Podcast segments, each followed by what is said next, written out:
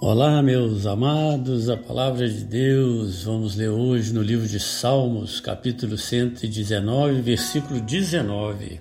Eu quero saudá-los com a graça e a paz do nosso Senhor Jesus Cristo a você e sua família. A palavra de Deus hoje diz o seguinte: Sou peregrino na terra, não escondas de mim os teus mandamentos. Queridos, se há uma alegria interior que nos move para o aumento de nossa esperança, é o sentimento da certeza de voltarmos para casa. Minha formação acadêmica me permitiu realizar muitas viagens a trabalho. Ficava meses fora da minha cidade às vezes anos. Mas tinha certeza que, concluindo minha tarefa, minha passagem de regresso estava garantida. E esta era minha esperança e minha alegria. Assim procurava executá-las sempre de acordo com os contratos definidos para evitar que me prolongasse por mais tempo do que o necessário e pudesse voltar para casa rapidamente. Bem, amados, como cristãos, creio que não deveria ser diferente, né? Temos um trabalho a ser realizado aqui nesse planeta Terra, conforme os planos do nosso Senhor Deus. E concluindo, deveríamos retornar para os nossos lares mas será que é isso que todos nós pensamos?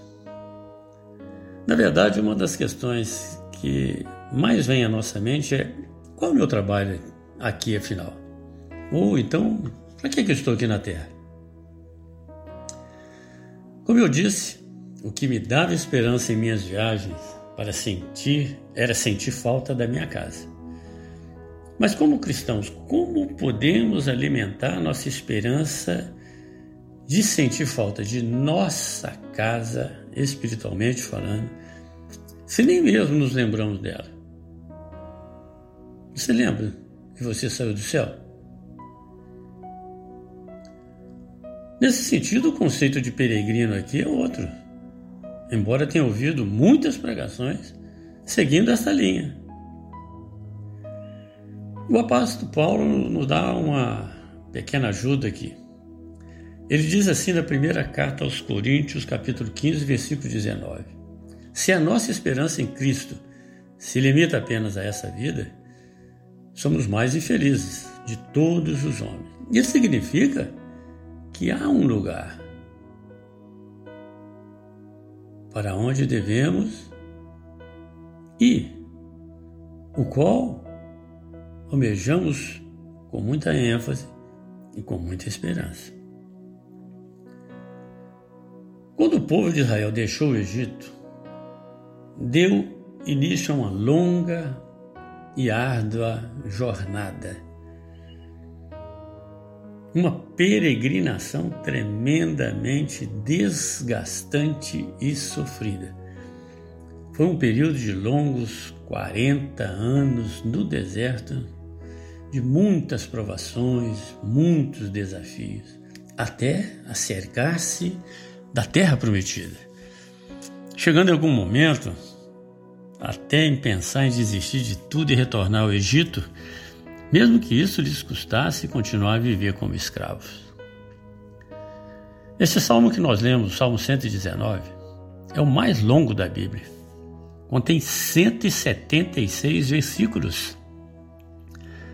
Seu autor é desconhecido mas muitos acreditam que ele tenha sido escrito também por Davi, ou Esdras, ou mesmo por Daniel.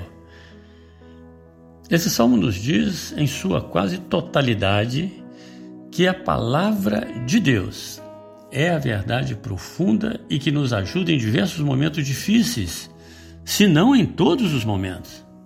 E é exatamente nesse contexto que o salmista clama ao Senhor a transparência de seus mandamentos sabendo que os mesmos são a razão de poder sobreviver e sair vitorioso nessa peregrinação, nessa caminhada, nessa jornada até o lugar preparado pelo próprio Senhor Jesus, pois assim ele o disse: Eu vou para preparar-vos um lugar, para que onde eu estiver, vós estejais juntos. Da mesma forma que o maná vindo do céu era garantia de sobrevivência para os israelitas no deserto, assim também tem que ser a palavra de Deus para nós nos nossos dias, em nossa jornada. Entender, estudar, compreender a palavra de Deus é questão de sobrevivência. Somos peregrinos aqui não esconda de nós os teus mandamentos, Senhor. Se você não tem o costume de ler a palavra de Deus, sinto dizer-lhe que está em sérios apuros. Meus amados, nossa jornada inicia quando aceitamos a Jesus Cristo como nosso único e suficiente Salvador.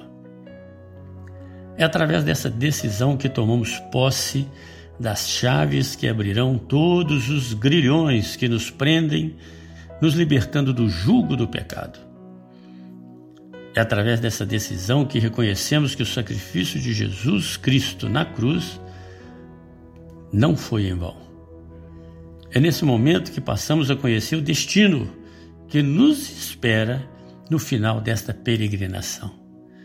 Portanto, a perseverança na fé em Cristo Jesus é condição sine qua non para assegurarmos nossa salvação e alcançarmos o tão esperado lugar que é a Cidade Santa, a Nova Jerusalém. Ah, meus amados, oxalá você faça parte desse grupo e que o Senhor possa abençoar o seu dia e animar e aumentar e fazer com que a vontade de estar sempre com Ele seja muito grande em você. E isso nós o desejamos. Em o nome do Senhor Jesus. Maranata. Ora vem, Senhor Jesus. Eu sou Márcio Calil e esse foi mais um momento com a palavra de Deus. Pois é tempo de ceifar. Amém.